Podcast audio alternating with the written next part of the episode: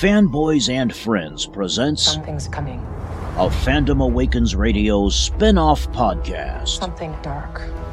Same of Galaxy Far Away. I sense it. In the days of war, there was This is a new beginning. now she is a Ronin walking her own some- path. War. For others, power.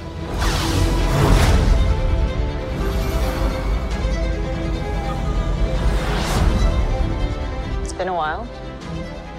Things have changed. Ahsoka Ronin, Way of the Tano. I started hearing whispers about Thrawn's return heir to the Empire.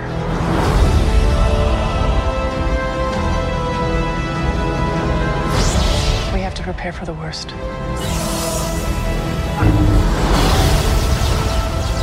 The Jedi fell a long time ago. There aren't many left.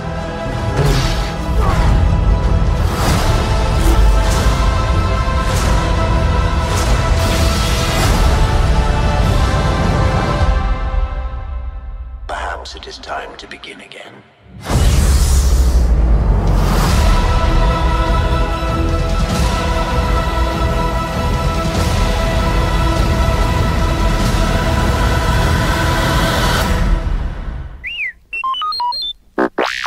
All right, and welcome everybody to the latest episode, the penultimate episode. You know, you blink and you miss it because, well, we're almost done. We got one more to do of Ahsoka Ronin Way of the Tano. I am your host, Davidson, and your, you know, master of ceremonies, master of the show between shows. Uh, uh, I know, I know, I know. Little world between worlds pun. That's what we do here. So with me, your friend of mine, um, all the way out in uh, wonderful Dagobah, or you know, Florida, Kyle Wagner. Kyle, how's it going, buddy? It's going well. We got two big episodes of Ahsoka to talk about. Of course, as we're recording this, episode seven just just hit, but we are talking episodes five and six, and we have two very different and very interesting episodes that I think have changed the way I've looked at this series. I'll be honest with you. Oh, very much so. It's really made me look at you know one fundamental thing, and you want to know what that is, Kyle? What's that? then I'm like, okay, I didn't think you could pull it off, Dave, because it's such a wacky, loony idea that even when George threw it out there, I'm like, okay, can Dave really make this work? But World Between Worlds, you made it work for normies. And how did you do that? By basically making it a weird Jedi trippy, druggy peyote trip. Yeah, oh, well, let's let's talk about that uh, because I think that's the obviously that's the, one of the many big things that happened in episode five. Mhm. But let's talk about that because that's kind of the that was kind of the big elephant in the room going into this series was we all knew the world between worlds was going to be a part of this and Yeah.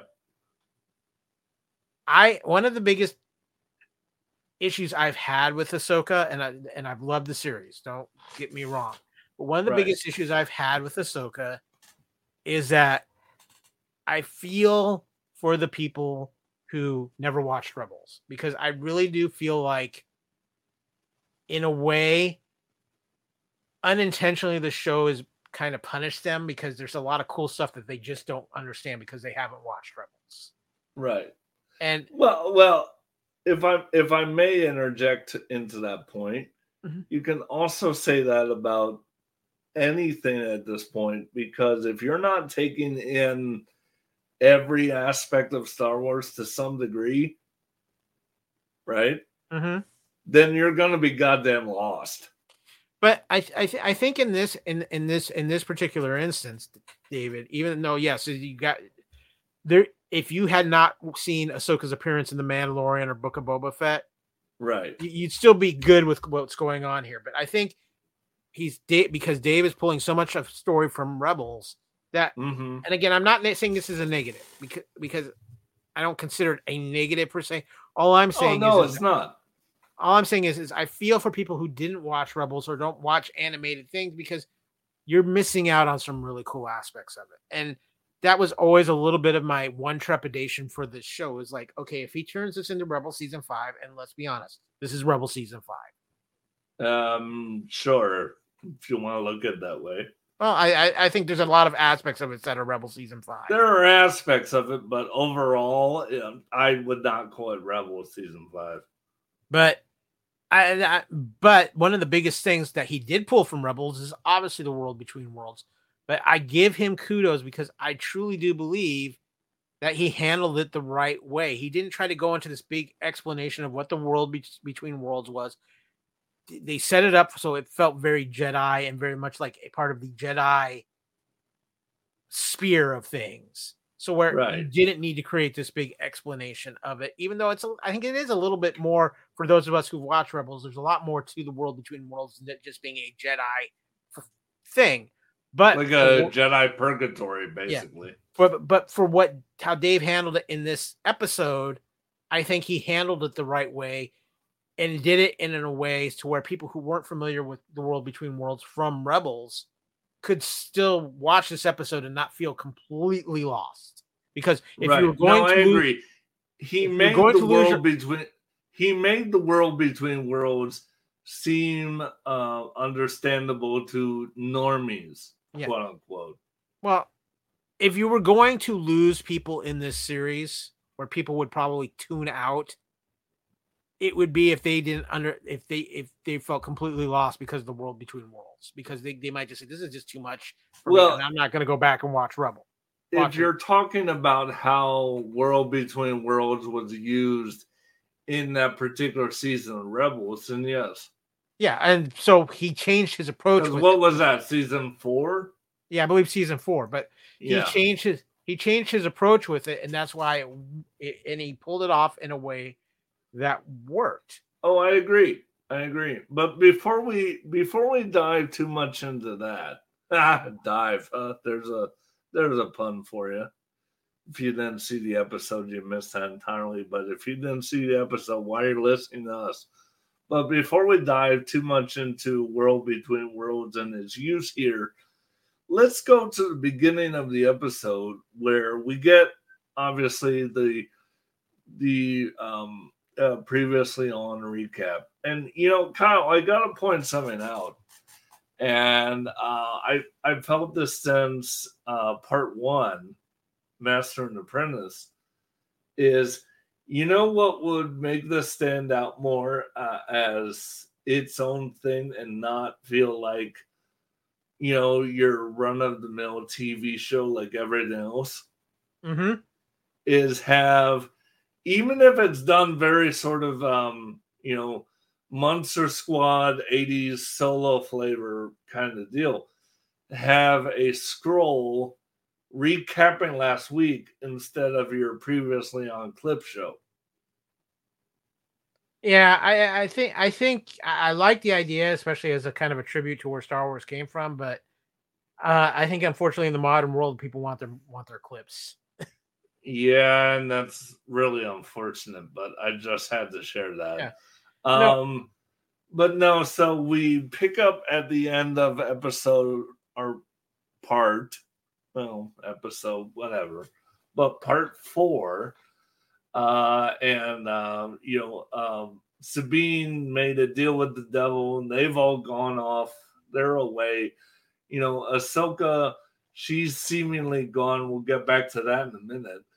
And uh you know hera and uh and carson teva and and uh Jace. the other X-wing pilots, they're all on Seatos, and I gotta say, the one shot I love is when Hera's investigating this sound, right? Mhm.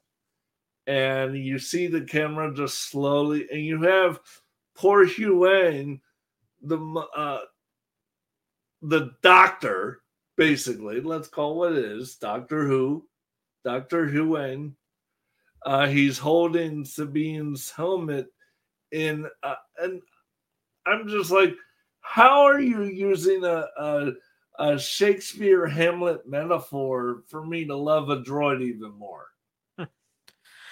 Uh, I think I think that's uh, David Tennant has Huyang has been one of the scene sealers of this series without a He doubt, has, yeah, uh, he uh, has. without a doubt. Yeah. And I, I think when we talk about this episode, we we talk about a couple of things. We talk about there's really two story arcs going on. There's going on what's happening with Ahsoka in the world between worlds, Yeah. and there's what's happening there within the on the planet with Jacen Syndulla and his mom, and what what's and the aspects of both of those characters, and what I I'll focus on the Like, I think Jacen- I think it's more mainly Jacen. well, You know, but- Hera seems to be the typical mom card of basically placating your son. Well, yes and no, because I think Hera realizes there's more to Jacen, and that that's been hinted at, and the fact that he can hear the lightsaber battle that's happening in the world between Right. But she's also hesitant because let's say this kid does end up trained, right? Mhm. It's not going to be good news for Hera at all. Well, and and it's it's one of those things too where you know Hera's probably kind of a little bit hesitant considering what happened to her husband Right. and his yeah. father because of being a Jedi. Right. So- well, there's that too. There's that. Now, I'm going to ask you something. Mhm. The shot where Huyang's holding the helmet, right? Mm-hmm. And he says, they never listen. And then he says the line again, they never listen. Now, again, David Tennant does that cadence so well, so nuanced and later, just in two deliveries of that line, right? Mhm.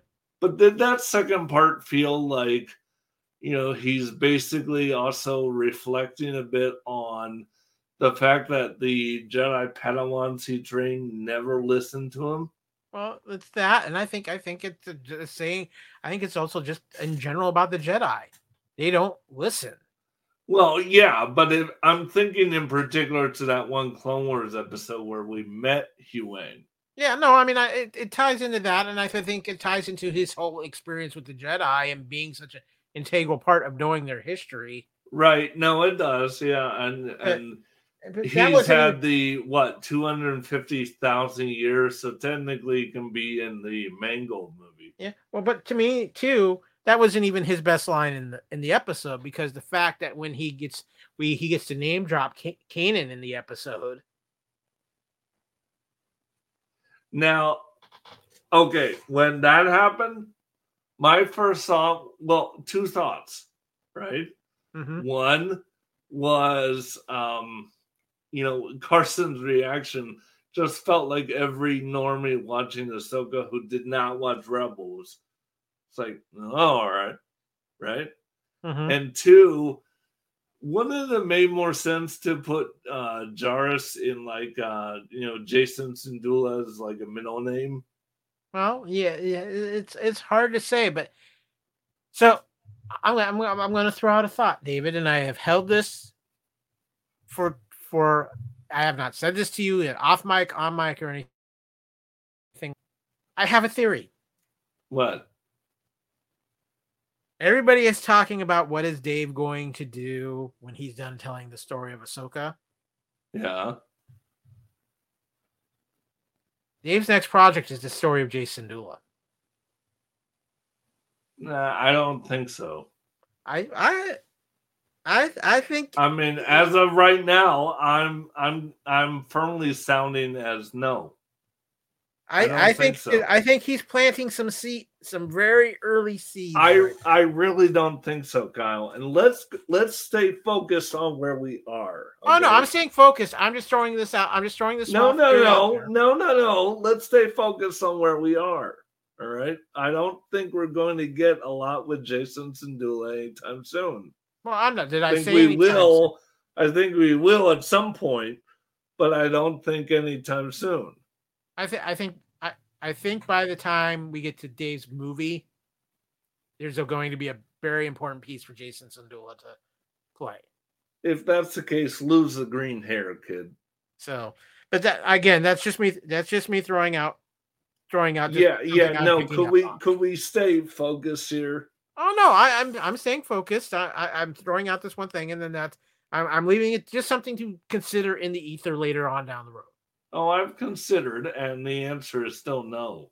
Oh, for you, yes, but So, no. But- overall, the answer is no because I really don't think so at the moment. well, I I I think too in the aspect of uh, and then within the episode with and what what I'm going to talk what the reason and there's things that happen in this episode that make me think that because obviously he hears the battle and Mhm. even even Ahsoka is kind of when when Ahsoka is returns from the world between worlds, and she hears and Jacen brings that. no, no, no. Stop! You're glossing over the world between worlds. No, no, we're I- going to go back and talk about that. We are going to talk about that. I'm I'm just bring I'm bringing up this one point is that Bring it up That's- later. Don't gloss over the world between worlds. Bring it Okay, up I later. I was going to say um, about Ahs- Ahsoka's astonishment of him hearing the lightsaber battle. Yeah, bring that up later, man. We, we don't gloss over something like the world between worlds. I wasn't going to gloss Especially over. it. We when gonna I'm impressed to the point where I didn't think Filoni would use it, and he used it effectively because let's be honest here. All right. If you Mhm. did a one on one translation of the world between worlds, right? Mhm. Like right from season four of Rebels into this straight translation, I guarantee you what would have happened. And you want to know what that is? Oh, I, I I personally think people would have been confused and like, what the hell is going on? and they would have turned Disney Plus off. Exactly. Can we agree on that? They Oh yeah, we are we are in one hundred percent agreement on that. You cannot, Dave cannot use world between worlds in this show like he used it in Rebels. You know what the other? You know what the other thing would uh, that would have caused that? If What's you that? did a one-on-one translation, if you tried to make the Mortis gods a live-action concept, I I I I, th- I think we've sailed the, the ship on the Mortis gods, and I'm I think we just need to let that be. We've had that experience. I don't think we need to- right? Right? Yeah. What I'm saying is they're both equal in in the in the sort of realm of, um, you know, how do you do this? Well, I, I I think the only way I would want to see the Mortis anything with Mortis come back around if it's something that's so new and not tied into pre-existing things, and I, I then I can roll with it. But to try to bring Mortis back under the current circumstances, you're just going to confuse the living hell out of. Yes, which is why I'm I'm glad that you know even if the I'm just gonna say it. I'm glad that even if the rumors were true, and episode nine at one time was going to use Mortis, yeah, you'd have the same amount of goddamn confusion as you would here. You'd have you'd have the same amount of confusion as people had after episode as some people had after episode eight. So yeah, Well, I was trying to go a little less controversial with my take. No, I- thank I- you I very much for steering it in the direction that's taken what 17 months to get the kids to calm down. Oh, I, I- I'm not. I'm not steering it anywhere. I'm just make, make, making my observation. But no, the point. But the point is this: it, Mortis. I think if you try to put the whole Mortis arc into anything right now, it's just going to cause confusion, convolution, and it's going to turn people off. Just like Now, if you if you would have done a one to one translation of the world between worlds. that is true. Now, before we talk more about World Between Worlds and its use here, let me toss this at you, Kyle, if I Mhm. may. Do you think uh, the the setting for the Mangold movie is more a sort of so far removed, so far detached playground to at least contemplate something like Mortis? I don't know because we don't know enough about what Mangold wants to do. And with Mangold, it's I, I've learned with Ja- James Mangold, just let him do his thing and see what and see what he's go, he's going to produce. Because Right. if you try to speculate on what James Mangold is going to do, you're going to put yourself in a very very frustrating place because That is true. That is true. I think a lot of kids did that in June. Well, I, I I think he's one of those directors that he he knows what he's doing and he knows his direction that he wants to go in with something, Mhm. and you just have to agree to get on the ride and go with it. I just thought I'd toss that out there Yeah. because it seems like a fairly legitimate. I, I. I, I think I think if you're going to revisit Mortis, it's somewhere where it's got to be so far in the past or so far in the future that it just doesn't affect anything that's happening. right, and that's why I bring up the comparison where having it having it 30 years removed from the original trilogy time would not have worked at all. No, it, it, it has to be. If you're going to do that, I think you have to have at least gone through a have established at least a generational, at least a one generational removal from the current Star Wars. I agree. Because kids, if you think it would have worked in episode nine, I have some real estate on Mustafar I want to talk to you about. But let's let's get let's get back to the episode because let's talk about the Yeah, no, between- I agree. I agree. Let's let's talk about world between worlds and how it's used here. As I was saying at the top of the show, I think that it's probably it almost felt like and I don't want to say this in a way that makes people feel normies feel bad about themselves, but Kyle, I also say it in in fun and in jest, which is kind of what we do here. It it kind of felt like World Between Worlds for dummies. Well, I mean, it, you know what it was? It was World Between Worlds Light. Well, that that does seem like a less offensive description. Yes. Yes. I, I think I think the idea here was and I think you hit it on the head a little bit earlier when you called it Jedi Purgatory.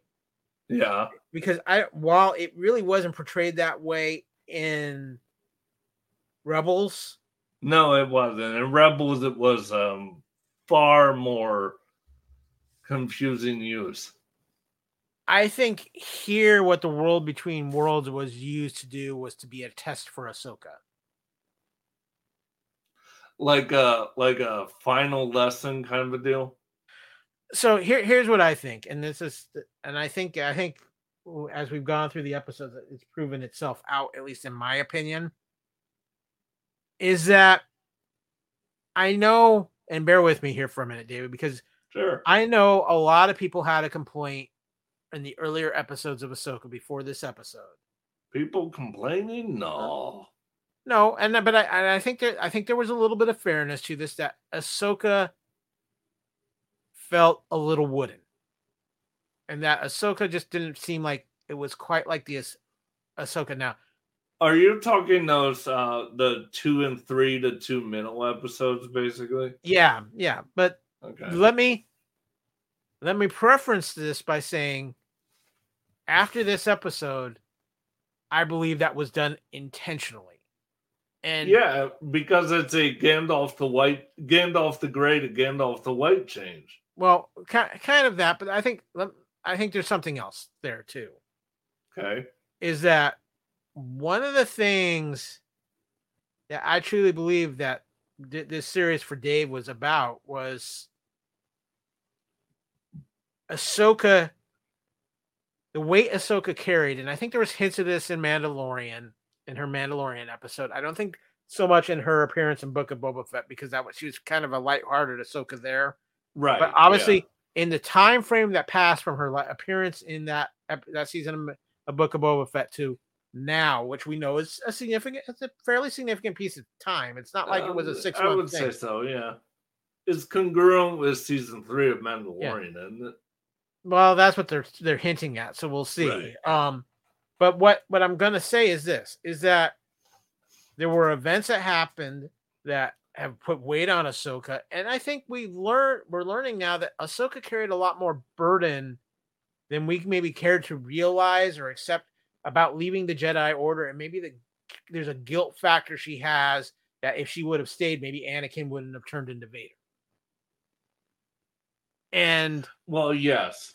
so I think the point of this ep- the one of the biggest points of this episode was to have Ahsoka deal with that burden, to deal with those emotions, and then as she comes out of the episode, and even now, I can you can see it in Rosario's performance, even at the end of this episode and in the next episode. Episode is her Ahsoka seems like she has less weight on her. She feels a little lighter. She feels like she has a little bit more of that young Ahsoka energy again. Right. Yeah. Yeah. She feels more like she's reverted back to uh Clone Wars Ahsoka, early Clone Wars Ahsoka, that wasn't so burdened by Anakin's issues. Yeah. I, I think I think she still carries a weight and has an understanding and respect of it. Now, not not the snippy R2 Ahsoka, because yeah, um, no, yeah, no. you don't want uh you know Star Wars fans to vomit again. I, I, I would I would actually say she's probably a little bit closer to the Ahsoka we saw at the end of Clone end of the, that last season of Clone Wars, you mean the end of seven? the end of seven, that version of it where she didn't know Anakin was Vader. She didn't know everything Anakin had done yet. Right. Yeah. But but she she she had matured and grown. I think that's the version of Ahsoka we've kind of gotten back to here, with who has a little bit of sense of fun still to her, and not Right. everything is doom and gloom. Because I think that is one of the reasons why we're going to find out is one of the reasons why she had such a hard time connecting with Sabine as training Sabine is because of the own of of the own burdens that Ahsoka was carrying that she was trying to exercise through train by training Sabine, and that's why it Yep, didn't work with Sabine. Yep, Ahsoka couldn't let go of her own crap, so Right. basically that was interfering with her. Um, I want I want to talk about you know something that ran uh, a bit personal to me, and then we'll talk more about like the little obviously Ahsoka Tano, this is your life sort of clips we get.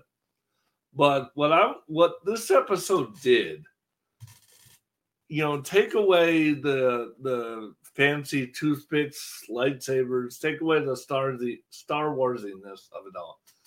But for me, what this episode did was it kind of touched upon the yeah, I had the same uh, guilt and burden for a long time, but you know what's interesting is what mine was tied to was feeling like the biggest failure in my father's eyes because I because after my full transparency brain was attacked by a virus. Sound familiar?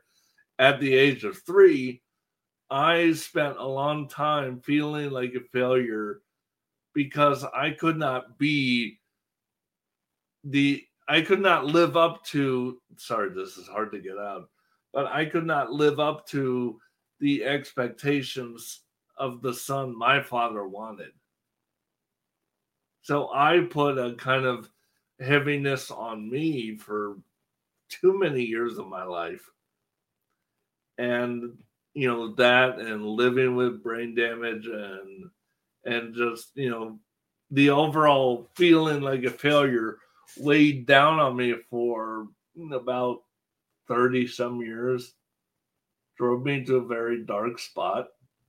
Uh, and when i say dark i think uh, you or anybody on the internet is, you know especially after um, a little situation a few weeks ago.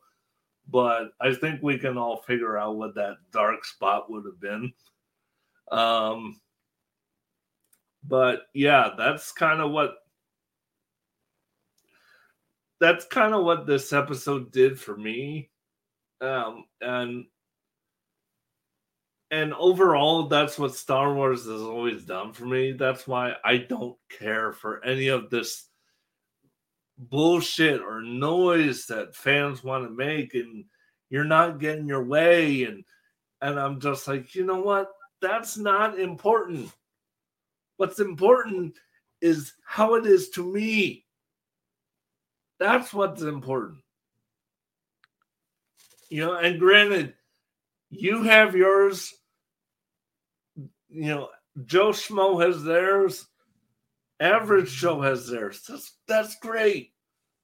But we can all find a way to be one fandom again and this constant drawing lines in the goddamn sand. You're you're a real fan. You're a original trilogy fan. You're a prequel fan. You're a sequel fan. You're a Resistance fan. You're a Clone Wars fan. Is bullshit. Because at the end of the day, none of that matters. Not one bit. There, I'm I'm done with my little sharing so- and pedestal here. So this is this is this is the thing for me. This this is my perspective, and we all have ahead. different perspectives. Yeah, of course we do. That's what makes this shit fun. Is that at the end of the day, unless something is in, within a story is just so blatantly wrong and out of place that we can all agree that Mhm. something went wrong, Yeah. I truly do believe we need to stop telling people they're wrong because they enjoyed something or they didn't enjoy something. One hundred percent. I don't What? think Actually one thousand percent. And Kyle, you you and I've been doing this long enough to know that I'm not trying to suggest that at all. so. Okay, yeah, I know that, and you know, you and I have our disagreements about certain aspects. in Oh, of course, yeah. We have our different good- views, It's all but we- good fun.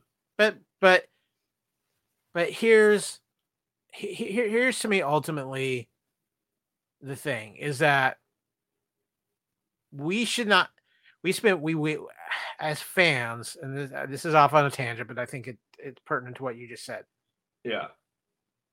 as fans we waste more time and more energy getting mad because somebody dislikes something we like or vice versa instead of just going hey cool that's your opinion now yes i get as much as frustrated as anybody who just goes well this sucks and then doesn't doesn't justify it why right. why yeah, it does Yeah. if you don't like it, be ready to at least say why you don't like it. Don't just say you don't like it because you just feel like I'm just going to be I don't like this. Give me if you can give me your argument and your emotions on that, I'll respect that. Will I agree with that? Poss- possibly yes, possibly no. But I will respect it and maybe you can shine some light on me that I would look at it at a different perspective that would be more open to your perspective Totally. but that but that is the problem not only that's in our in our world today and i'll just, I'm, I'm not going to go into it rant but no, no, but it is applicable. yeah it's applicable in this in this aspect. It's okay to have varying varying opinions. It's okay for everybody to have a different like level on something and not. It, it's fine. It's that's the way it should be because we sh- aren't drones. We aren't one big hive mind. We have independent thought. And we should not be punishing people who have independent thought and independent ideas. We can say we don't agree with those ideas. We can say we have a difference of opinion. But as long as those ideas are not inherently incredibly evil or harmful and it's just a matter of difference of opinions because of why you like something and why you don't. There's nothing wrong with that and nobody's right and nobody's wrong. There's no right or wrong here. There's Right. opinion and there's what you like and what you don't like. And you know i, I can say this at least for me and I'll, I'll keep it to the star wars realm. I have been of a merry mixed bag since disney took over star wars. There's been some stuff i've absolutely loved there's been decisions made that I haven't agreed with and I haven't liked, but that doesn't mean I hate Star Wars. I just don't certain aspects that they've Right. done. Uh, you know, Don't I- with me. I'm just gonna say to add to that, you're also in Florida, so any decisions Disney makes is like hypersensitive to you anyway. Yeah, there, there- there's that too. But I mean, Mhm. it's just on a person. It's, it's on a personal level. The Right. You know, well, but um, but you do acknowledge there is that. oh yeah, there is that. But I mean, that doesn't Yeah. influence influence my decision making. But it's for some other people. It, it, it it's an aspect of it to because you're. Uh, no, I agree. I agree. But, Just so you long know- as we're on the same page of uh Yeah, ne- but, of you know- out the obvious. you know, it, it, it's it's I'll I'll say it with Ahsoka. I in my to this point with Ahsoka, I think Ahsoka is one of the top two things as far as a Disney Plus show that Star Wars has done. Uh, it is, yeah. I, I have I have no problem saying that. It is. Is it perfect? No, it's not perfect. But its imperfections are my opinion. I'm not trying to force that opinion on anybody. I No. podcast about it because you know what? I like having the conversations with people. I like right? when people give me their their their, their version of it too because I'm I'm I'm down for listening to the idea as long as you're willing to communicate back and forth and not just make it a one-sided conversation. Different views and opinions. What a shocking concept. And and and the and the aspect of it is we might both teach each other something by the end of the conversation or at least walk away saying god that person maybe I have some respect for that person's views because he came Hey. he came with me with something like that or we might just walk away saying god what an idiot he just you know what? You know what? I'm gonna say, and I'll be fully transparent about this. I, and I say this with nothing but love, big guy. I always come away with some different view, different way of thinking. You know, talking with you. So thank you for that. Well, I, I I try, and I you know you do the same for me. So, but the the whole aspect of this conversation is also ties into this episode because I think where we are at in fandom is that I think sometimes we we carry too much of a fandom burden, and that is Yeah, that- we do. We do. I really burden- love. I really love that transition because it carries a lot of weight in this. because the fandom burden is this, and I actually believe this is our burden that we all carry as fans is we always want it to stay the, the way we like it. But you know what? It's impossible for that to happen because here's why it's impossible for that to happen is because there's always going to be different creators and there's always going to be a different view and there's always going to be a different perspective. Well, Yeah. now po- point counterpoint. I'll just raise you this: we're also watching Star Wars as grown ass adults. right and well and that's the other that's the other aspect of this is that you have star wars is generational now so you have Right. different people who grew up with different generations of star wars It's not. like it- me it- and it's like David. generational. it's not just an idea that was in v- VHS promos to sell umpteen copies back in the day. and people who grew up with star wars seeing the original trilogy when it initially came out compared to people who saw the original trilogy after it had been out for years and years and didn't experience that initial release and newness of Star Wars for Mhm. across the country and across Yeah. the world are going to have a different perspective. So it's all there's so many things to take into it. And that's where we get back to the to get back roundabout after a really crazy deed tour, which happens in the world between worlds. Um, Yeah, it does. is is that's the story of Ahsoka because Ahsoka's journey did not go the way Ahsoka planned. No. The great thing about this episode and what happens in the world between worlds is we it deals with Ahsoka's own doubts and struggles. And you see that in the manifestation of Anakin because Mhm. Anakin is Ahsoka's center as a Jedi. And there is conflict because here is somebody who was her master, who trained her, and then went to the dark side.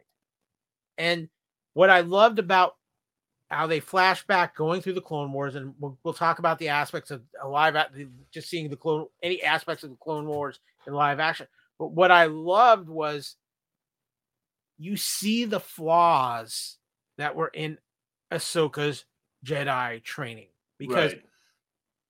it's even said sh her Jedi training was as a soldier, not as a peacekeeper, but as a soldier. That is how Anakin trained. her. Right, right. I want to talk about this one thing that I'm sure you heard on a lot of other shows was a very hot button issue. Was that Anakin? I think it was. I think it. I am I gonna. I think it was a manifestation of Anakin. I don't necessarily say it was the true Anakin Skywalker. I think it was. Yeah, I, I don't think so because the true Anakin Skywalker was pretty much gone by I- I think- this time in the timeline anyway. I think it was the world between worlds manifestation of Anakin Skywalker through a Ahsoka's subconscious. Uh you mean like a like a a ghost of Christmas past, present, and future kind of deal? a bit of that, but I also I also th- there was aspects of Anakin Skywalker that were beyond Ahsoka in that because the world between worlds knows of Anakin's story and Anakin's presence, and it added that to that because it knew the burden Ahsoka was carrying. Now, yes, before we continue, I just gotta say, yeah, because I can hear them right now. Yes, yes, kids, I know this is set in that Mandalorian timeline, in that kind of, uh, you know, years past Return of Jedi. Anakin's already dead. But as far as this goes, in the sort of Clone Wars flashbacks we have, and that Anakin she remembers, yeah, that Anakin is the idea of what he was before. So yes, I know my homework. So I calm down. So I, I- think the Anakin that we saw wasn't like true Force Ghost Anakin. Right. I think it was a combination of Ahsoka's own subconscious and what the world, be- the presence and the the energy that's in the world between worlds added to that. Right. that that makes sense. And so it was a, it was a reflective lesson from the Force through Ahsoka's subconscious to teach her this final lesson of Anakin, where from Anakin and the Force teaching her the final lesson of do you choose to be a soldier or do you choose to be a Jedi?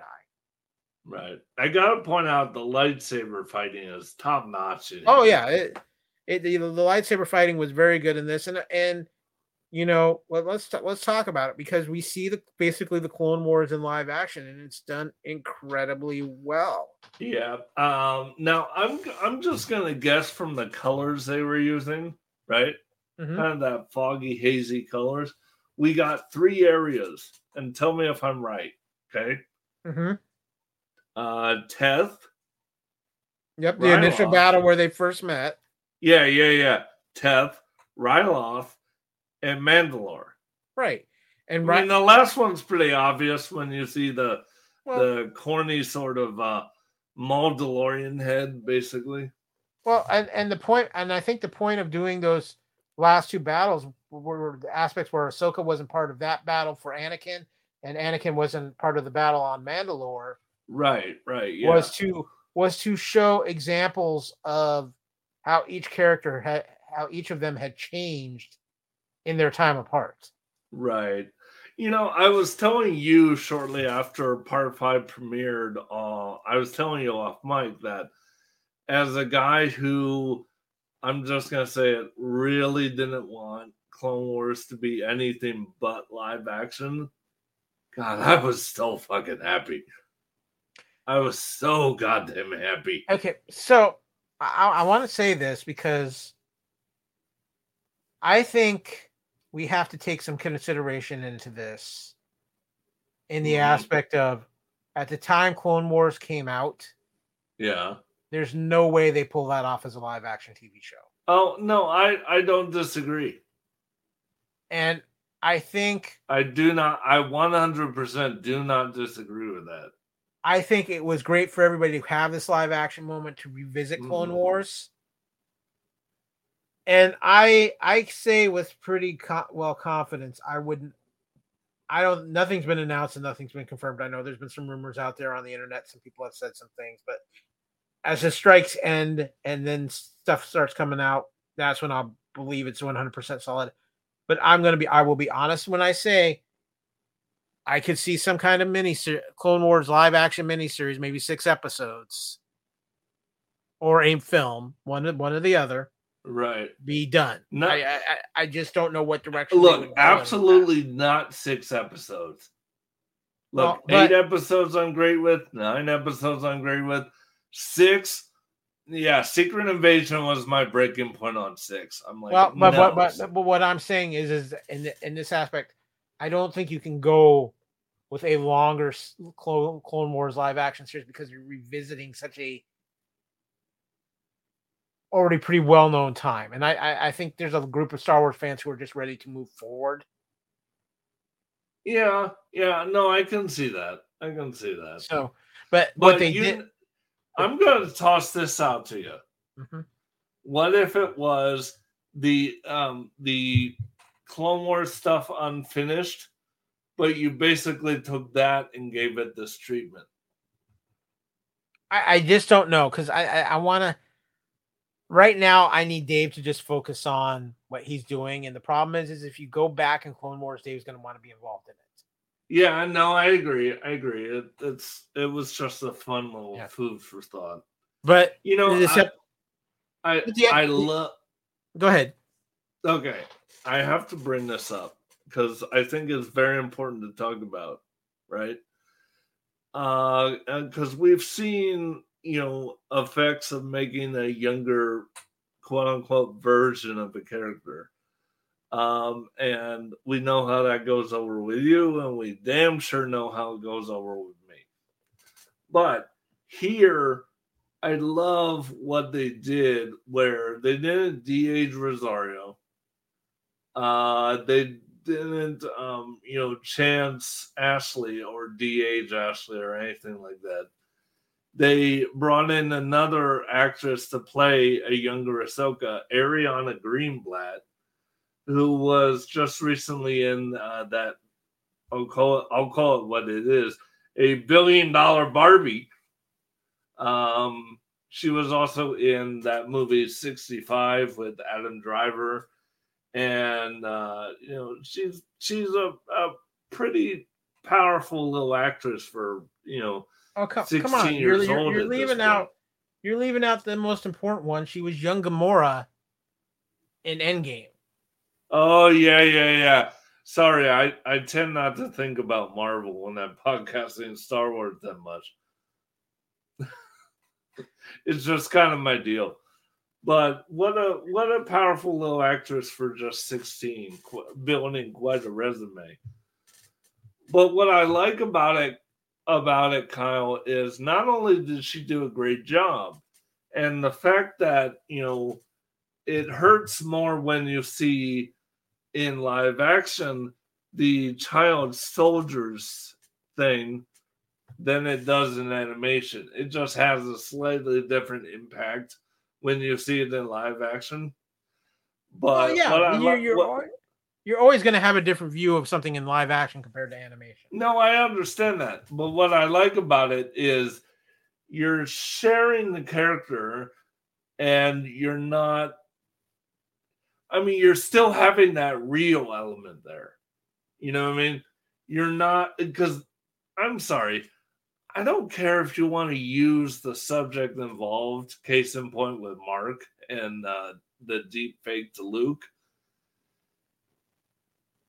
Well, okay, so I'm just gonna say there's there's to me there's very little real about that.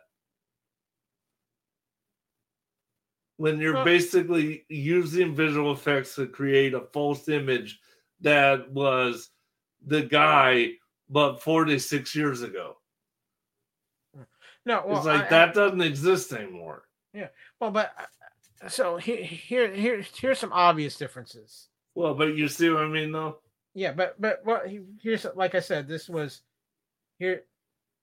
Here's the obvious difference is that um, you know, with Mark, you had a body double. You you use that. Obviously, with Ahsoka, you're talking a totally different body type as well. Right, So you, yeah, you can't yeah, just use the exactly. de, de aging aspect there. But what I, I'm Again- just saying that I could see the temptation there, and I'm glad they resisted that. Well, they re- yeah they resist. I think they resisted it, but I also think they didn't really. They they they still did it a little bit with Hayden, but I think it. I think in the aspect of how they handled it with Hayden, it a, a little because- bit, but but let's be honest. What what what was passable there Mhm. is Filoni did with that what what Deborah Chow didn't even bother with in Kenobi, and all of a sudden you have forty year old Padawan jokes. Yeah, no, uh, but the, the, the like I said, the other I aspect. mean, can of- we can we agree on that one? Yeah. yeah, but the like I said, the other the other aspect of it is too is because this is a manifestation of Anakin. Right. you can get and kind of the mystic of it, you get away with it a little easier because if Anakin doesn't look quite like Anakin, there's a reason for that. Right. Yeah, yeah. But that Kyle, I'm just gonna say that that opinion's kind of borderlining on that Andy Muschietti uh, flash thing where it's like, well, we wanted the effects to look bad. Yeah, well, I'm not gonna. It wasn't anything like that, but I I know, thank God. I'm just saying that rationale was teetering very close to that. yeah, yeah. no, you and I, both know when Andy Muschietti said that, we're like, what? No, I, I, I get it, but the, the the ultimate thing with this episode too, David, is is this: is that I really think this was the a key episode for the Ahsoka character, and it It really, was. it really was a growth episode for Ahsoka, and obviously it. I think it kind of closed the chapter on the first half of this season because I think going forward, you know, with her and we haven't even hit on this yet. The, the, the amazing scenes of her with the whales. Right, right, right. You know what? When when they found her, first of all, I love how the world between worlds went from the the um the you know how it looks to just going back to the water, Mhm. right? Very sort of uh, almost like an IMAX uh, aspect ratio change. I kind of like that. But when they when they got her out of the water, and uh, she's waking up the next morning. You know what I couldn't help but think? What's that? I couldn't help but think of a song. You know what that is? what, what song is that? Wake up, sweet Soka, wake up, Uh, I wake up, apologize. sweet listeners. Soka, wake up. We're, we're gonna we're gonna cut you off. Don't make me cut you off, David. Oh come on, uh, you, come on! You're telling me you couldn't, you didn't help but think about that? No no more blue milk for you. Okay, just don't spike it with some green, and we're good. But I, I I think ultimately with this episode, I Now think it is interesting to see her uh, without her head head head. Yeah, no, I, but I think I I think it what they did here with with with this too ultimately is you see a very different Ahsoka come out of this. And yeah, I- you do. and it's like I like I said this this is it's also at this point where I see a seed set up for what I was talking about earlier with uh, Jacen. It's just the, the fact of how astonished Ahsoka was that he heard the lightsaber fight in the world between worlds. Yep. And now I, look, I, look, I'm not overall disagreeing.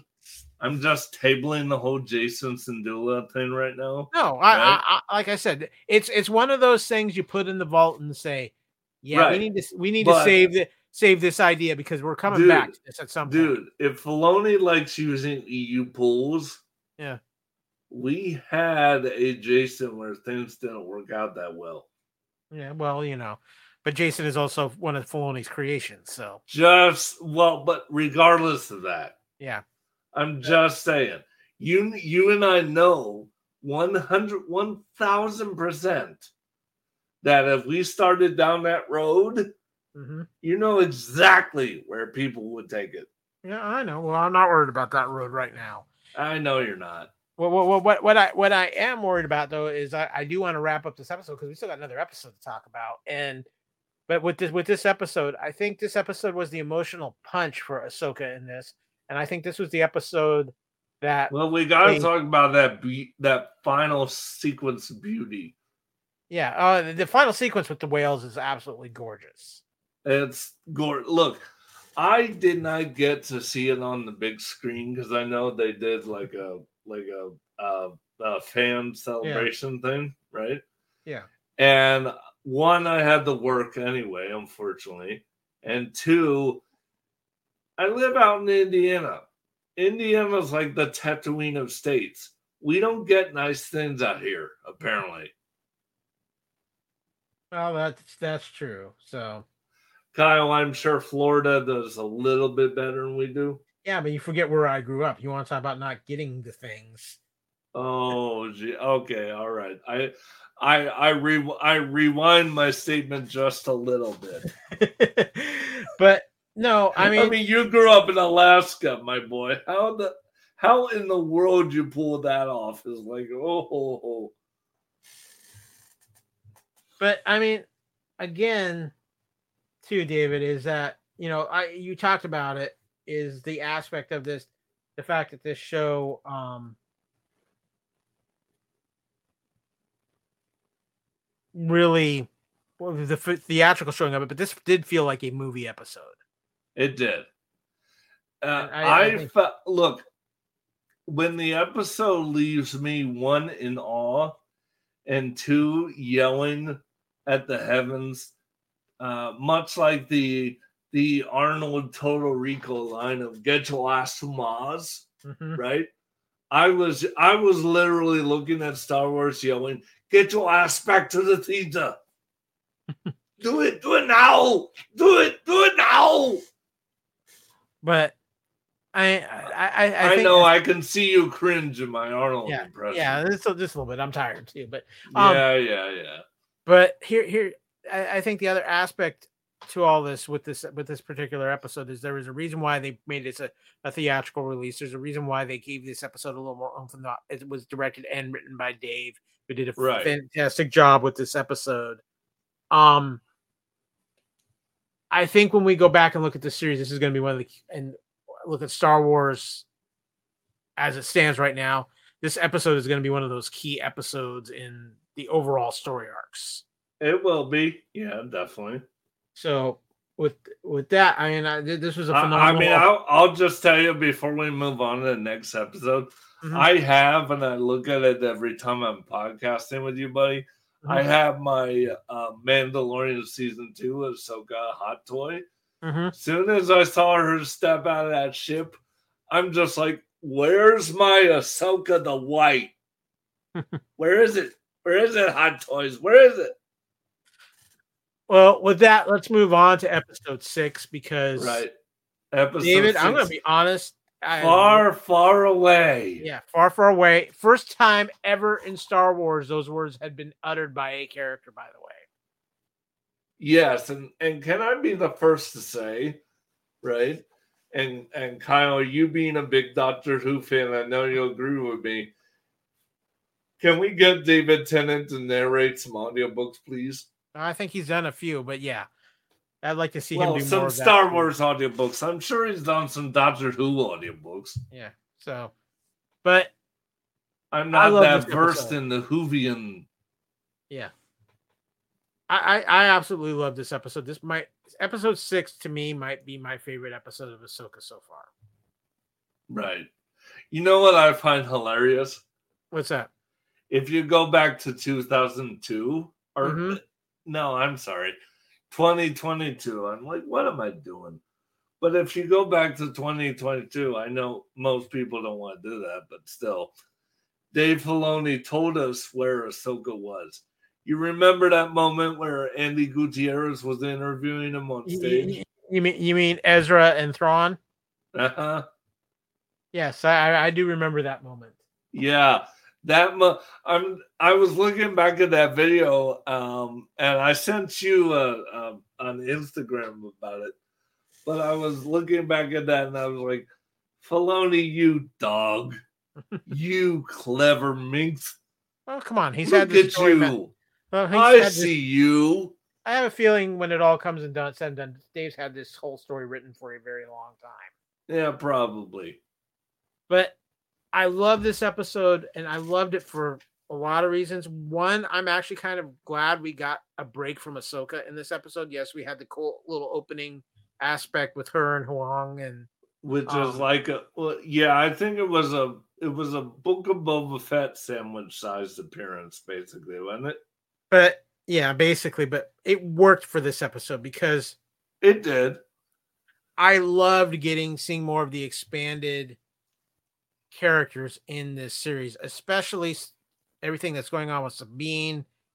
and Mhm. just I'm I'm sorry, and I'm gonna say this, and I've said this on other shows. My favorite parts of Ahsoka so far, and my most yeah. my favorite most in characters that have intrigued me the most are Baylan and Shin. There, there is something about the chemistry between these two as master and apprentice. What is Baylan's agenda? What is he really after? And Ray Stevenson, I'm sorry, and I, it, it kills me because we I know we're not going to see him anymore, but he has been the man on this show. He every I, I he's in, agree. he steals 100 percent. Absolutely. He is he is by far ah, he is by far what I would have pictured Vader to be if he were older and not in the Iron Lung. Yeah. The the other And, aspect, of- and you know what? I know a lot of girls would be screaming, going, No, but I love Hayden. I'm like, sorry. Hmm. You know, Ray Stevenson is what I personally see an older Anakin if he had been Vader and not in the Iron Lung. but the the other aspects of this, there's there's a lot that happens in this episode. Obviously, obviously the big things, and we'll, just put them out there now. We finally get Thrawn. We finally get Ezra in this episode. Right. And we see we see uh, uh three great mothers. And you know what my first thought is? What's that? not the episode itself. My first thought is, gee, Hocus Pocus 3 is looking on fire. Here's the thing with that, at least for me.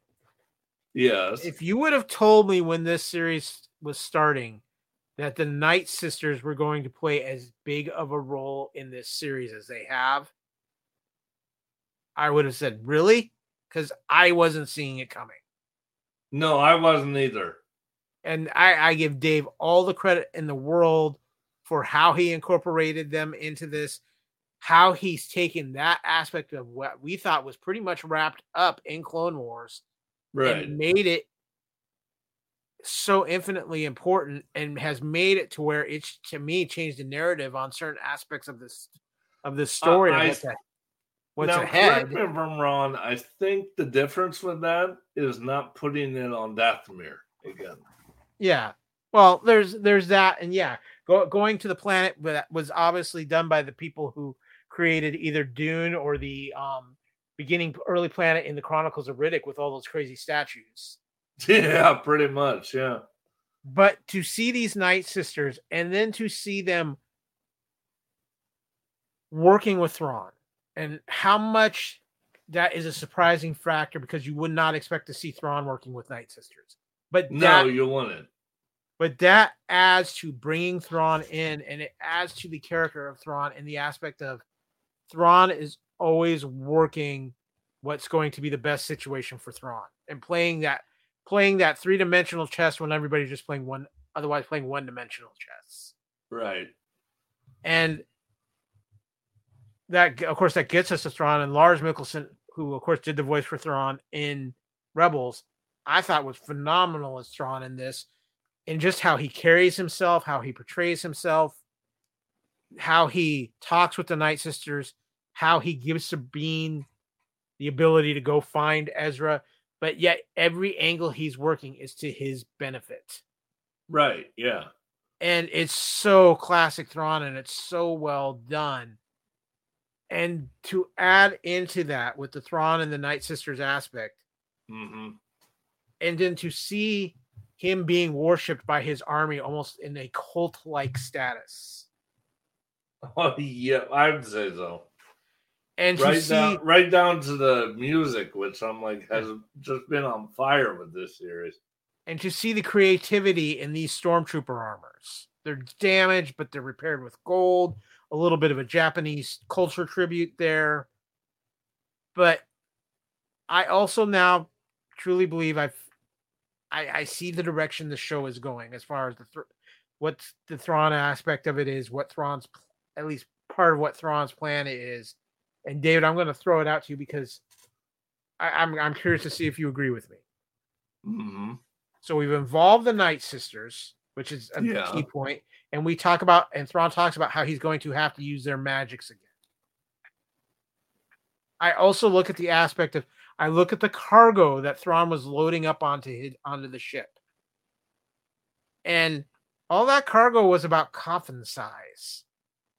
And we've already seen a resurrected character in this series in Marrok, and I think that was done intentionally because I have a feeling there's many of Thrawn's left remaining forces that are have a little bit more of reanimated to it than we care to admit.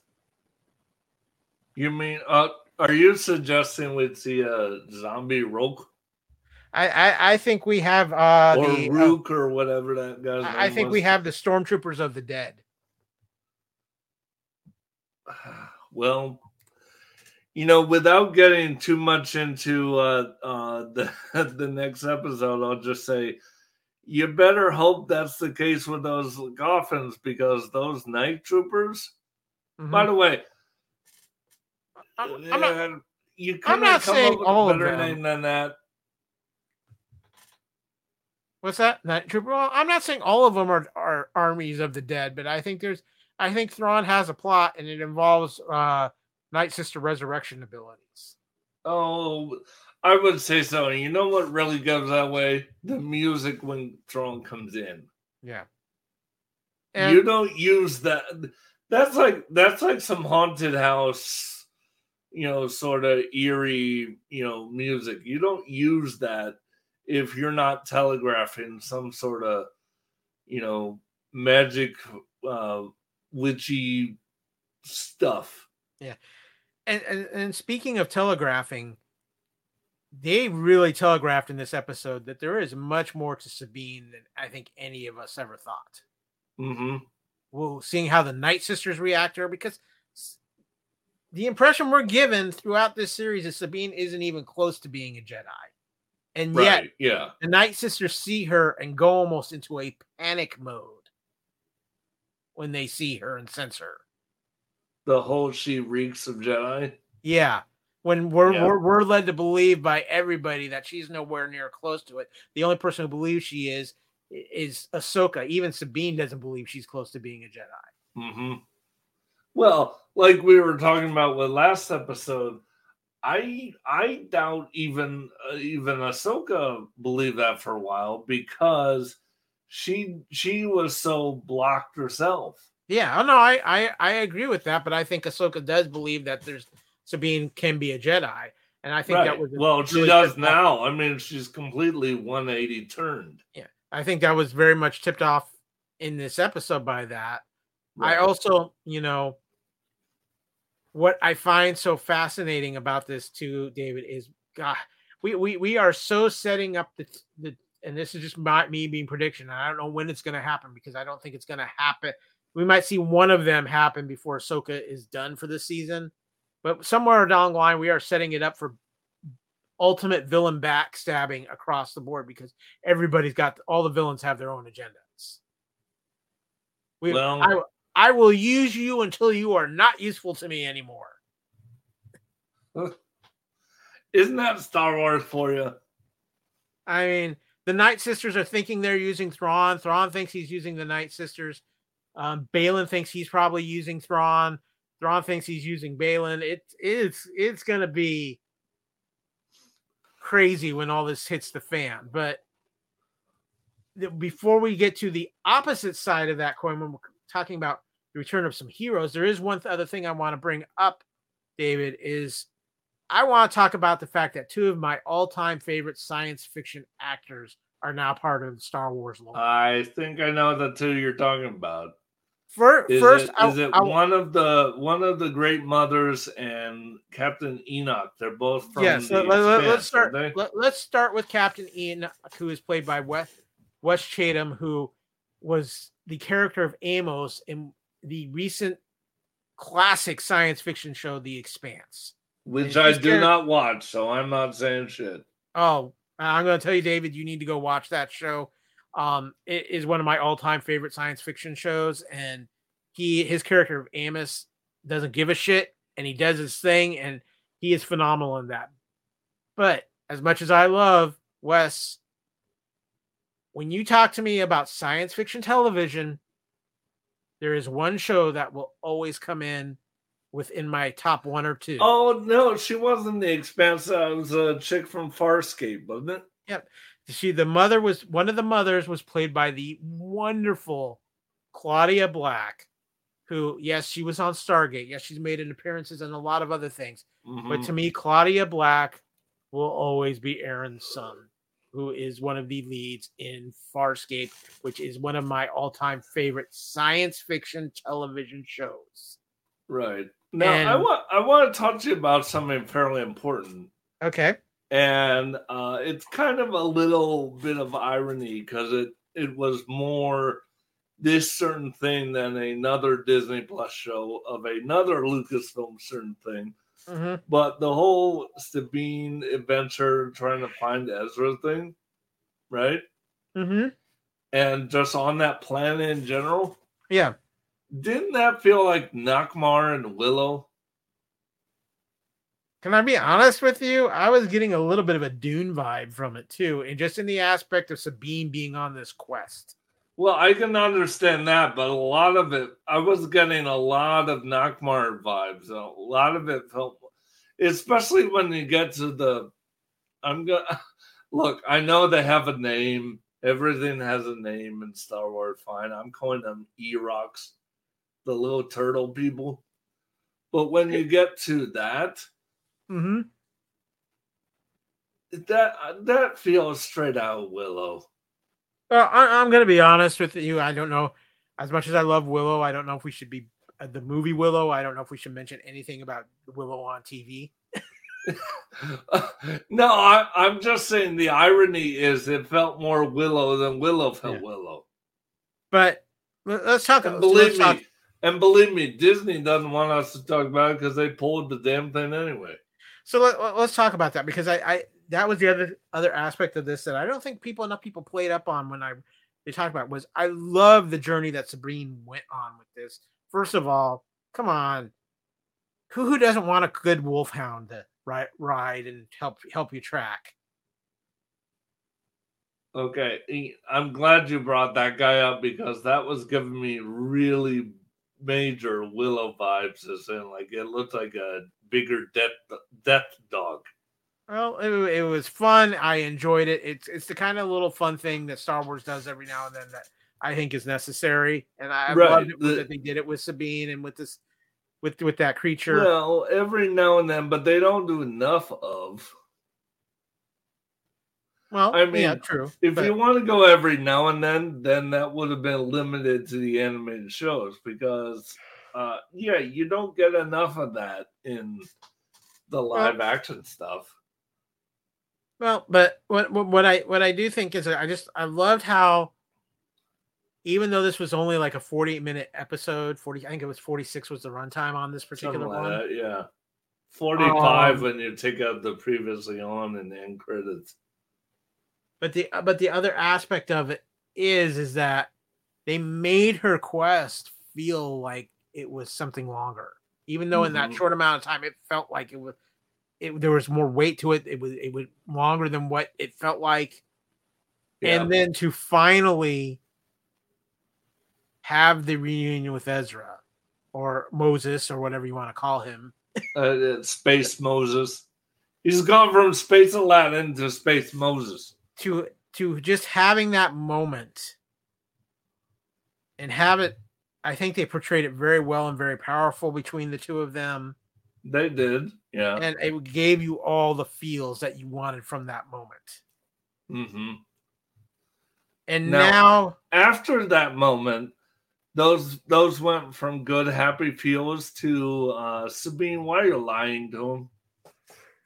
well i think that's something that's going to get addressed here soon but um right.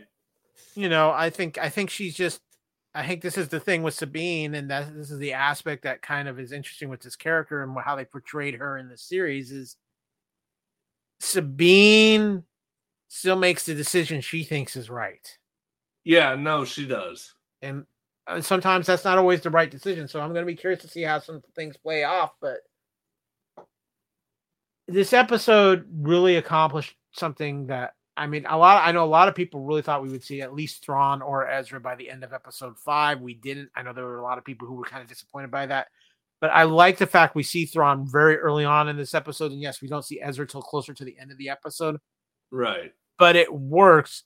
And now all the chess pieces are on the board for the final two episodes. Well, the And- fi- the yeah, the definitely final two. So, uh, but and that's the other aspect I I need to address quickly, and we'll talk about it more when we get into talking about episodes seven and eight. But I'm going to reiterate this because I've talked about it on my shows on the Fandom Podcast Network. I've talked about it with friends. I've talked about it with you, David, and even I'm going to reference something to um, our what our good boy Matt said on Facebook earlier today. The final episode better be like two or three hours. And as much as we would, You know what, Matt? Matt, if it is, if I'm just gonna say, Matt, if it is, then I challenge you to resist the call of us. I'm like, don't resist the call of us. Come home. We need you. Come on, Ezra. So, Come on. but what I'm going to say is this: is and anybody who went into Ahsoka thinking it was going to wrap up in a nice tight bow at the end of the series, It's knowing what we know about Filoni's movie, knowing what we know about how they're trying to connect certain things, Right.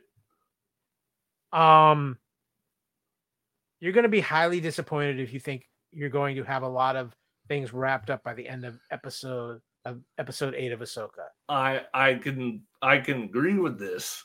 Um, I think that you had better be prepared that I, I think for a lot of people it's going to end in some aspects in a very frustrating way because I don't think there's going to be much resolution, and I think we're ending on some serious cliffhangers Yep, definitely. that some of them might get addressed in um, Skeleton Crew, some might not get addressed until much later. And yes, it's frustrating for all of us, even though we know the writers are back now and we expect the actors to be back soon. It's still causing delays, and we might not get our resolution for a for another year to year and a half. Yeah, but you know what? And I'm glad you brought that up because I'm just to say this on that note. I'm fine with that. You know, I'm fine with that. Waiting is part of the game of a Star Wars fan. You know, Kyle, you know this as well as I do, right? Mm-hmm. Um, now, thankfully, look, whatever you thought about the early days of the sale, and I know we're coming up on the anniversary of it, okay?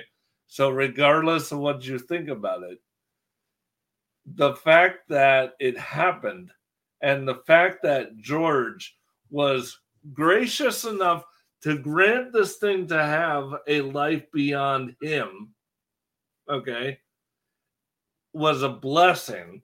I don't care what kind of you know hyperbolic internet echo chamber nonsense you want to throw at it. It was a blessing because guess what? George could have easily, and you know this as well as I do, pal. George could have easily gone off, walked away, just like Ahsoka left Anakin, just like Ahsoka left the temple, walked away and took his Star Wars ball and went home. He did not have to, in the slightest, let this thing live past him. And every fan needs to, uh, you know, accept that and move forward and be comfortable with the fact that, hey, not everything's going to be for you. In case in point, I have been having more fun with this Ahsoka for the last, oh, six weeks now well, seven realistically at, at the time of this recording. But still, I have had more fun with this Ahsoka series than I have had with The Mandalorian. Why? I want to enjoy The Mandalorian, but it's not the show I wanted it to be. And yet I still watch it. Why? Because I podcast. I talk with my brother from another mother, Kyle. All right. I talk about it for all of you. I talk about because I love Star Wars. And god damn it, that's all I need. So, so we're we're hitting the point of the podcast. I think David, we're in agreement. Episode six was was very satisfying. It was, yes. It, it gave us a lot of things we've been hoping for to happen in Ahsoka, and I'm glad it gave it to us in episode six instead of waiting until episode eight. Right, yeah. So here's the part of the podcast where Kyle has fun. Oh God, I I love it when Kyle does this. This should be a segment. So, Kyle, uh, I will go off on wild speculation from time to time just for the fun of it, Oh, to see- oh, just to see if, what kind of reactions I get. go So, ahead, go ahead. I, I have plotted out certain aspects that will happen and where we will leave off with Ahsoka and Yeah. how possibly those things could get resolved. So, David, we'll, we'll, we'll, we'll, see, we'll see how much of this is me just having fun, me thinking how Dave thinks, and me thinking how the um, Disney board of directors think. By the way, for audio listeners, he's leaning forward right now, so you know he's serious AF. Yeah. So so I'm I'm incorporating those three things in my thought process, just so you understand where some of my thought process might be coming from. All right. So my prediction is this: Ahsoka will end with Thrawn and his army of the dead and the Night Sisters, the mothers, escaping that planet, leaving Ahsoka and our heroes stranded on that planet. And probably a, in a perilous situation that is going to lead to them discovering whatever it was that Baylan was feeling on was sensing on that planet. Oh. That entity and that whatever that is, I think will tie directly into Skeleton Crew because we've been told Skeleton Crew is kind of like the Spielberg show of Star Wars, Right, right, right. and that it does tie into this. hmm I think I think there's something that will be involved in Skeleton Crew that's going to sense that entity.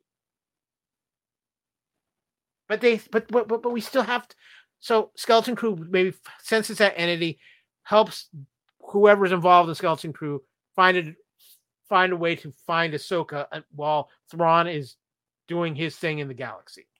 Right. Skeleton Crew ends with their discovery of Ahsoka, but we still don't know how we're going to get to Ahsoka and Ezra and all these characters to bring them back to our galaxy. Okay. I'm following. That that leads us into either the beginning of Dave Filoni's film or Mandalorian season four, whichever route we go. Right. Yeah, whichever whichever routes first. Probably probably Mandalorian season four, because like I said before, Mhm. I do not see Filoni's film being uh, first at the gate just because of the Mando show timetables. So if if, it, if it's a full season of Mando season four, I mean, it depends on how fast they get back into the swing of Yeah. things. So okay, so I to, if it's a full season of Mando season four, the first half of Mando season four will be Mando on some week to week bounty missions. Much like he was doing before he found this little Yeah, frogling in a potato sack. and and teaching in, in teaching young Grogu the the ways of the Mandalorian. Uh-huh. Well, no, you, I know you're gonna have to bear with me on this because Yeah, yeah, know- yeah. Sure, sure, sure. the second half of Mandalorian season two will be hit will be Ahsoka will be Mando and Grogu getting caught up in what's happening with Thrawn and Thrawn arriving back into our into the Star Wars galaxy. And I and Thrawn being really confused and being like, "What is this?" I believe the end of Mando season four hmm will be Mandalorian and Grogu meeting up with the characters from Skeleton Crew. Yeah, And Grogu, who we know has one of his force sensitivities, is kind of a way to speak with animals. And we, if we're going off of the speculation that the reason what that we Grogu actually saw a so the, the whales that Grogu sees at the beginning of Mandalorian season three are the ones that Ahsoka is riding in. Okay, I can go with that, I suppose. Well, just just bear with me. The I'm end of Mando the end of Mando season four will be the Mandalorian, the people of Skeleton Crew, and Grogu, because Grogu using the Force to communicate with a whale on their way to get Ahsoka to rescue Ahsoka and her band of heroes stranded on the planet, which will lead into today's film, which the source of beating Thrawn will be whatever presence that Baylan has been sensing on that planet for the entire time. That'll be the source of beating Thrawn's armies and the Night Sisters. And it will be a group led by Ahsoka, the Mando, and Grogu to take down Thrawn and his minions. Okay. All right. I will tell you though, if I see Grogu riding a Purrgil, I'm, I'm, I, I, I'm in a catatonic stupor and not in a very good way. Well, I unfortunately I think there's a there's a chance of that because remember how no, I said, don't you even put that out there, man.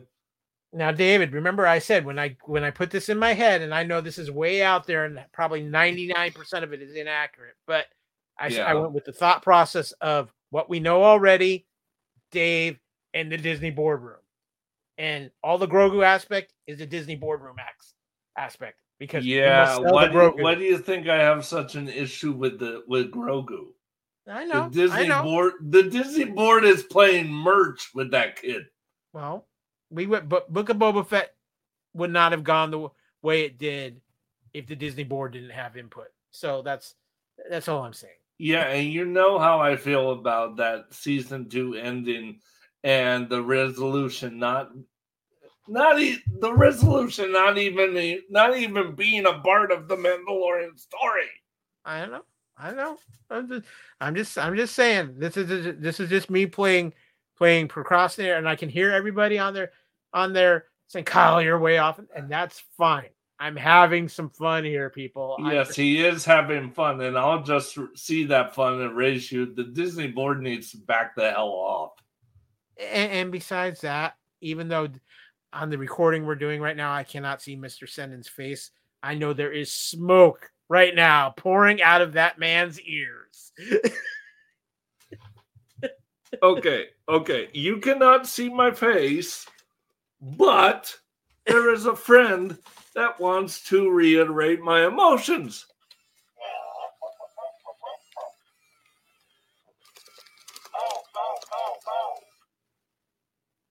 The last time you, the last time you let him talk, he wouldn't shut up for about five minutes into the recording. I know, I know. See, he knows too. Well, and, and don't and be, be- don't push me too hard. I I, I have loft cats. Oh, oh, okay. Are you saying Stripesy and Tummy or Grumbier and this guy? Oh, I tell if if they're hungry, you better just get out of the way. Oh, Jesus. So basically, your cats are like little mini puffs from Ghostbusters. Uh, I, I don't. I don't think. I don't see them possessing people. I just see them just going through the, go, go, going through and getting what they want. Mini puffs don't possess. That's the that's the dog that does. Oh that. yeah, you're right. You you're right. I thought when I thought you said pups, not puffs. Ah, okay. Chopper All was right, talking in the background. Yeah, that's true. That, On that note, sir, we do have two more episodes of Ahsoka to go in our final, final episodes, which doesn't seem like we should be there already. shush. What? I just can't believe we're down to our final two episodes of Ahsoka. Yeah, no, I know, I know. It's- Oh, real quick though, there's something I do need to shout out. Sure. Props to Disney Plus on this aspect. Okay, if we must. You finally realized that releasing things at three in the morning might not be the best idea, especially after. Okay, seeing- all right, all right, all right, all right. I'm glad you brought that up. Okay? okay. Because I need to bring up something about that. Okay? Okay. The you want to know the real reason why first of all I put Chopper in my desk drawer to shut him up. But you want to know the real reason why um they moved you know their showings to something more decent. Kyle, you and I know this for a fact that as far as like the fall TV programming goes, Oh, yeah, that's a big part of it. they messed up. They really messed up. Well, they allowed strikes to go on way too long. I know because everyone was playing playing the who's got the bigger game. And guess what? No one wins in that. Well, I will say this: we win in the aspect of okay, it made them actually experiment and re- and put Ahsoka out at a reasonable time that everybody Well, okay, all right, all right. In that, I will give you. But you and I, you and I know it wasn't that. It wasn't the goodness of Disney's heart. You won't, but let's let's let's finish the thought because if you want to take silver linings out of things, this is the silver line lining in this aspect. So now Mhm. we have Ahsoka coming out at nine and six, which means we can actually watch it and not have to worry about waking up in the morning and having to avoid social media for spoilers. Well, yeah. Two, apparently Disney has seen this success and learned its lesson because when Loki season two starts on November 5th, October fifth. October 5th, you're right. I'm It's sorry. not October November. 5th. Uh, October 5th, it too will be airing at 9 p.m. Eastern time. Yeah, I I don't really know. No, this is a Star Wars podcast. We'll talk about Loki. No, I'm I, I I I'm not I'm the only thing I'm saying is hopefully this no, I know. We'll, we'll talk about Loki some other Uh, time. no, I'm not this is no what up let me finish my thought because this isn't about Loki. I am hoping what this means is that overall the lesson has been learned and going forward with premium Disney Plus shows, whether it's Star Wars, Marvel, or something else, they've realized three o'clock in the morning, not the wisest decision. that was that was first of all that was just stupid anyway. Well, I'm I'm not arguing that point, but So I don't think any sane person would. I'm just saying Um, hopefully the lesson's been learned. Yeah, true, true. But come on, Disney learning lessons. How often has that shit happened? Uh, I think they have. I think they realize they better learn some quick because, yeah. Well, uh, uh, if you're basing it on getting repeatedly kicked in the holocrons.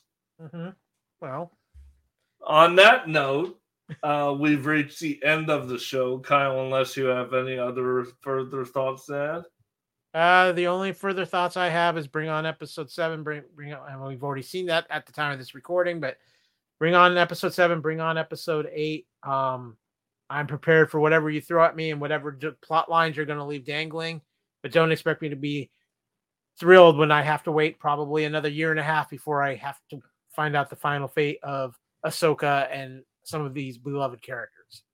True, true, true. Final fate of Ahsoka is Dave Filoni unemployed. Let's be honest. Um, well, gang, now reached. That'll bring us to the end of this episode for Ahsoka Ronin, Way of the Tano. I am your host, David Sinan. Uh, thanks for joining me, and Kyle, thank you for joining me as always, my friend. It's uh, always a pleasure. It's always good to be here, but I will say this: it is late, so to me, this is this is the way to head to sleep. that is true. And, and we'll just leave you with this, gang. You can take Star Wars lukewarm, you can take it Mustafarian hot, or like a vacay on Hoth. But at the end of the day, Star Wars is the way.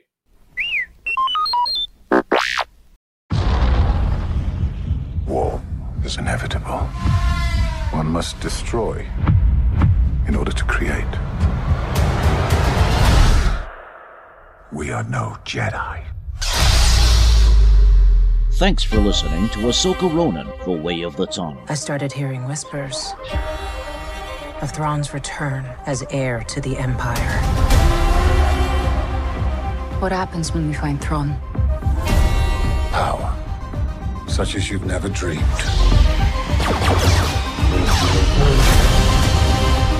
I've spent most of my life fighting a war. That's why I'm trying to convince you to help me prevent another one.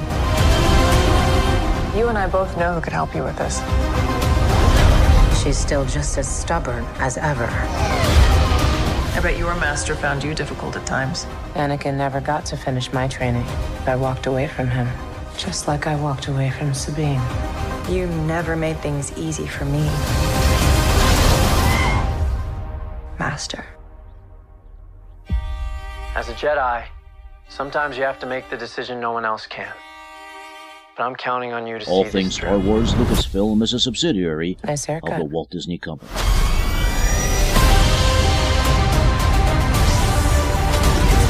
Sometimes we have to do what's right, regardless of our personal feelings.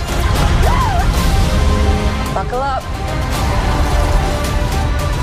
If we don't stop Thrawn, everything will be in vain. You have no power. Anakin spoke highly of you. I'm not here to discuss my past. We have a lot of work to do. Once a rebel, always a rebel.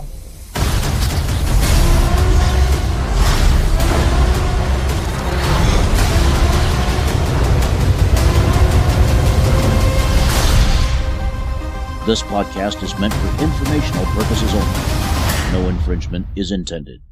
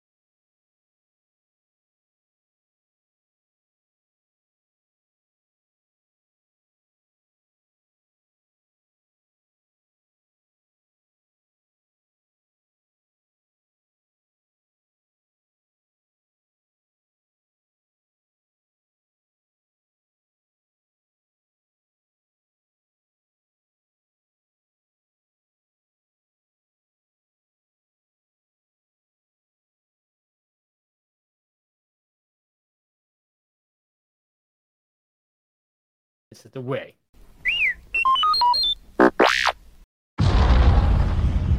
War is inevitable.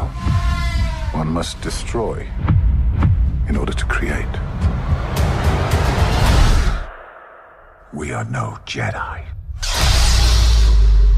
Thanks for listening to Ahsoka Ronin, The Way of the Tano. I started hearing whispers of Thrawn's return as heir to the Empire. What happens when we find Thrawn? Power. Such as you've never dreamed.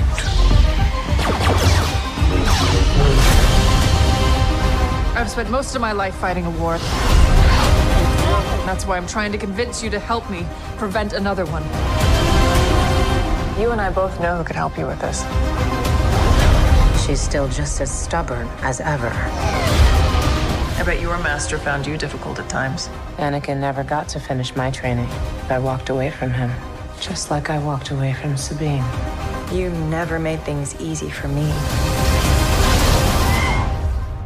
Master. As a Jedi, sometimes you have to make the decision no one else can.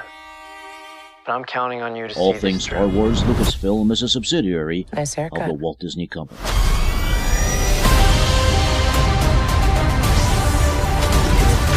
Sometimes we have to do what's right, regardless of our personal feelings. Buckle up. If we don't stop Thrawn, everything will be in vain. You have no power. Anakin spoke highly of you. I'm not here to discuss my past. We have a lot of work to do. Once a rebel, always a rebel.